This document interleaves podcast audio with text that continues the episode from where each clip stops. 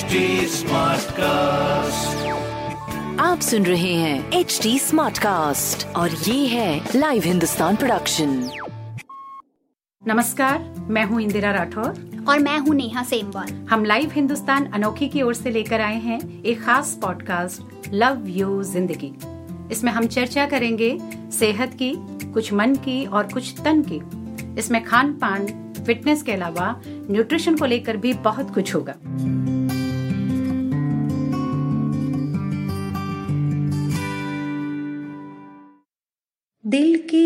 की गिरह खोल दो।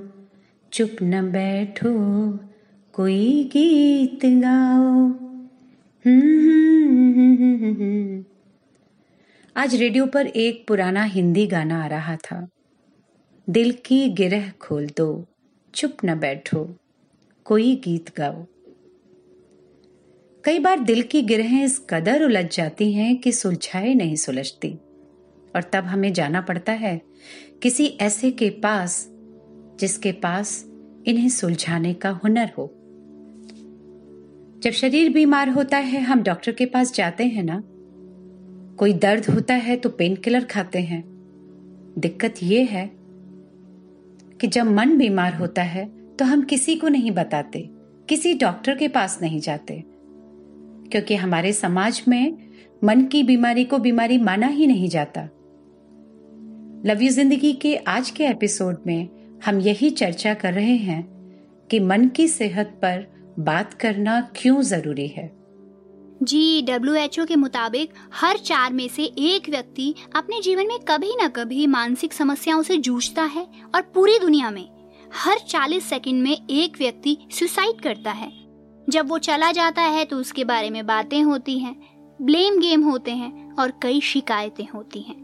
लेकिन सवाल ये भी है कि क्या हमारी सोसाइटी मेंटल डिसऑर्डर से जूझ रहे व्यक्ति की मनोदशा को समझती है? ऐसा नहीं लगता कि कहीं ना कहीं हम समस्या को गंभीरता से न लेते हुए उसे नजरअंदाज कर देते हैं। सबसे पहले तो ये मानना होगा कि समस्या है। जब तक स्वीकार नहीं करेंगे, तब तक उपचार के बारे में कैसे सोच सकते हैं? अरे कुछ नहीं हुआ। खाली मन का वहम है। किस बात का गम है भाई? ये ड्रामा व्रामा छोड़ो। परेशानी किसके सामने नहीं आती? जब कोई अपनी समस्या हमसे बांटने की कोशिश करता है तो कुछ ऐसा ही रिएक्शन होता है ना हमारा। शायद यही वजह है कि दिल की फांस दिल में ही चुभी रह जाती है। उसे कोई निकाल नहीं पाता। फोर्टिस हॉस्पिटल में मेंटल हेल्थ और बिहेवियरल साइंसेस के डायरेक्टर डॉक्टर समीर पारिख कहते हैं ये सब इसलिए होता है क्योंकि मन की सेहत को लेकर हमारे समाज में अजीब अजीब धारणाएँ बनी हैं और इस बारे में जागरूकता का बहुत अभाव है। बिल्कुल डिप्रेशन भी किसी दूसरी बीमारी की तरह ही है और इसका भी ट्रीटमेंट होना चाहिए। हम सब कभी न कभी मूड स्विंग्स उदासीनता, थकान, दुख या सुस्ती महसूस करते हैं। ये कॉमन ह्यूमन मूड्स हैं। लेकिन एक्सपर्ट्स कहते हैं कि जब ये समस्याएँ लंबे समय तक चलने लगे और इनका व्यक्ति के रोज़मर्रा के कामकाज पर असर दिखने लगे तो इस केस में काउंसलिंग ज़रूरी हो जाती है। मानसिक सेहत बिगड़ने के कई कारण हो सकते हैं। साइकोथेरेपिस्ट काउंसलिंग के दौरान हर पहलू को देखते हैं। जैसे व्यक्ति की फैमिली कैसी है, उसका बचपन कैसा था इकोनॉमिक कंडीशन कैसी है? उसके करियर में कोई उतार चढ़ाव तो नहीं आया? रिलेशनशिप में दिक्कतें तो नहीं है? कोई अचानक लॉस तो नहीं हुआ? सेक्सुअल अब्यूज तो नहीं झेला? या वो व्यक्ति नशा या ड्रग्स तो नहीं करता? ऐसे हर पहलू पर साइकोथेरेपिस्ट की नज़र रहती है। अच्छा मेरे दिमाग में एक सवाल आ रहा है कि कोई तनाव में है या फिर वो डिप्रेस्ड है? इनमें फ़र्क कैसे किया जा सकता है? अब जैसे अभी के समय में तो कहा जा रहा है कि दुनिया की आधी से ज़्यादा आबादी मानसिक परेशानियों से जूझ रही है, और इसके कारण भी साफ़ है। जैसे किसी को बीमारी का भय है तो किसी को नौकरी खोने का खतरा है। स्टूडेंट्स की बात करें तो उन्हें अपनी पढ़ाई और करियर की चिंता है। वहीं बिजनेसमैन को अपने घाटे की फ़िक्र है। तो कैसे पहचाना जाए कि ये सिर्फ़ तनाव या दबाव है या फिर वाकई डिप्रेशन है? तुमने सही कहा, नेहा। आम लोग स्ट्रेस और डिप्रेशन में अंतर नहीं समझ पाते।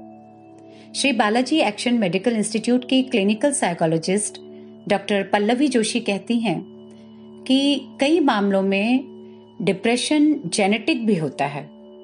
अगर वो जेनेटिक है तो ऐसी स्थिति में व्यक्ति हो सकता है बिस्तर से भी ना उठ पाए। हो सकता है अपना खाना भी खुद ना खा सके। डिप्रेशन खतरनाक स्थिति है, जबकि स्ट्रेस एक अस्थायी चीज़ है। हो सकता है उसमें व्यक्ति कुछ समय तक खाना पीना छोड़ दे। हो सकता है उसको स्लीपिंग डिसऑर्डर भी हो, लेकिन जैसे जैसे स्थितियाँ नॉर्मल होती हैं, वो भी नॉर्मल होने लगता है। लेकिन डिप्रेशन में व्यक्ति तब जाता है जब उसके पास एक या दो लोग भी ऐसे नहीं होते, जिनसे वो अपने मन की बात शेयर कर सके। वो खुद को बिल्कुल असहाय समझने लगता है। उसको लगता है, आगे कोई रास्ता ही नहीं बचा। कोई ऐसा नहीं है जिससे वो दर्द बांट सके। डॉक्टर पारिक कहते हैं कि डिप्रेशन में व्यक्ति का बिहेवियर दो एक्सट्रीम्स के बीच में नज़र आता है। जैसे या तो वो बहुत खाने लगेगा या वो बिल्कुल नहीं खाएगा। बहुत सोने लगेगा या बिल्कुल नहीं सोएगा। समाज से कट जाएगा। हो सकता है जो रोज़मर्रा के काम है, वो भी छोड़ दे। कई दिन तक नहाए नहीं, दाढ़ी नहीं बनाए। अगर वो टीवी देखता रहता है तो टीवी ही ना देखे, या वो बहुत ज़्यादा टीवी देखे। फ्यूचर को लेकर उसकी चिंताएँ बहुत ज़्यादा होने लग जाएँ। वो अग्रेसिव हो जाए, उसको बहुत गुस्सा आने लगे। वो लगातार नेगेटिव सोचे और कहीं भी अपना ध्यान केंद्रित न कर सके। बिल्कुल सही कहा आपने। इस समय तो हर कोई डरा हुआ है, लेकिन एक्सपर्ट्स कहते हैं कि ये बात याद रखनी चाहिए कि ये परेशानी जो है वो हमेशा के लिए नहीं रहने वाली है। ये पेंडेमिक है, इसमें आप अकेले नहीं हैं, सभी लोग इसे झेल रहे हैं और छह महीने या ज़्यादा से ज़्यादा एक साल में ये सब खत्म हो जाएगा। महामारी खास स्थितियों में पैदा हुई एक समस्या है, इसलिए चिंतित होने की बजाय अपनी एनर्जी को उन चीज़ों पर लगाएँ जो आपके कंट्रोल में हैं। भविष्य की तैयारी करें करियर के विकल्प तलाशें, नई स्किल सीखें, अपने रिश्तों को और मज़बूत बनाएँ। सकारात्मक रहते हुए अपने जीवन का मकसद तलाशें। ध्यान रखें कि हमारे जीवन में कुछ ऐसे रिश्ते ज़रूर होने चाहिए, जहाँ हम बेहिचक अपने दिल की बात कह सकें और दूसरा उसे बिना जजमेंटल हुए सुन सके। हाँ और सोचो तो खुशी या कामयाबी का पैमाना क्या है? क्या होना चाहिए? मान लो, हमारे पास दुनिया की हर वो चीज़ है जिसे सुखी जीवन के लिए ज़रूरी समझा जाता है। सोशल प्लेटफॉर्म पर लंबी फ़ैन फॉलोइंग हो, हमारी एक एक सेल्फी पर हज़ारों लाइक्स आ जाते हों। लेकिन अगर हमारे पास कोई ऐसा नहीं जिसके सामने हम अपना दिल खोल कर रख दें तो इन सारी कामयाबियों का क्या हासिल है? अच्छी बात यह है कि ज़्यादातर डिप्रेशन के मामलों में लोग ट्रीटमेंट से ठीक हो जाते हैं। दवाओं और थेरेपीज की मदद से ज़्यादातर तीन चार साल में लोग ठीक होने लगते हैं। हाँ अगर मामला स्किजोफ्रीनिया या साइकोसिस का है तो इसमें लगभग 50 फ़ीसदी मामलों में ताउम्र दवाएँ खानी पड़ सकती हैं। इसके अलावा, अगर डिप्रेशन अस्थायी कारणों से पैदा हुआ है, जैसे अभी की स्थिति है तो इसमें दवाओं और थेरेपी से ज़्यादा से ज़्यादा पाँच छह महीनों में लोग ठीक हो सकते हैं। इसमें mild relaxant muscles relaxation therapy biofeedback techniques practice कराने के अलावा कुछ थेरेपीज भी दी जाती हैं। कई बार तीन से छह महीने की सीटिंग्स में भी लोग पूरी तरह से ठीक हो जाते हैं। काउंसलिंग का अपना महत्व है। लेकिन हमारे आसपास कोई डिप्रेशन से जूझ रहा है तो उसके साथ कैसे पेश आना चाहिए, ये जानना भी ज़रूरी है। ऐसे में व्यक्ति कई बार निरर्थक बातें कर सकता है। उसके पास कोई लॉजिक नहीं होता, लेकिन उसे धैर्य से सुना जाना चाहिए, बिना जजमेंटल हुए। उसके प्रति दया ना दिखाएँ। उसे सिंपैथी की ज़रूरत नहीं एम्पैथी की ज़रूरत है। उसके लिए सलाहकार ना बने क्योंकि डिप्रेशन को दूर करना हमारे और आपके बस में नहीं होता। इसका इलाज काउंसलर या साइकोथेरेपिस्ट के ही पास होता है। हमें अगर कुछ करना है तो बस इतना कि धैर्य से चुपचाप थोड़ी देर उसे सुने। अगर कर सकते हैं तो थोड़ा बहुत उसको योग, ध्यान, अच्छी नींद या अच्छी डाइट के लिए प्रेरित करें। उसके लगातार संपर्क में रहें। उसे अकेला ना छोड़ें।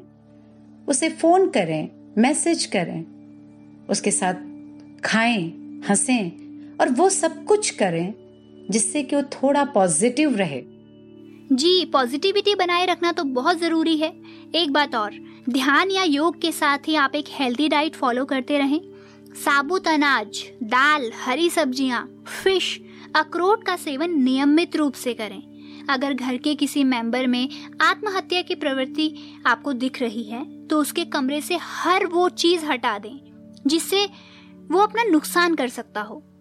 तुरंत हेल्पलाइन नंबर्स पर कॉल करें, फैमिली सपोर्ट बढ़ाएँ और किसी भी स्थिति में उसे अकेला ना छोड़ें। तो लव यू ज़िंदगी के आज के इस एपिसोड में बस इतना ही। अगले हफ़्ते फिर मिलेंगे ऐसे ही और पॉडकास्ट सुनने के लिए। आप लॉग इन कर सकते हैं www.htsmartcast.com पर। आप हमारे साथ फेसबुक ट्विटर और इंस्टाग्राम के ज़रिए भी जुड़ सकते हैं। शुक्रिया। धन्यवाद। आप सुन रहे हैं एच डी स्मार्ट कास्ट और ये था live Hindustan production smart cast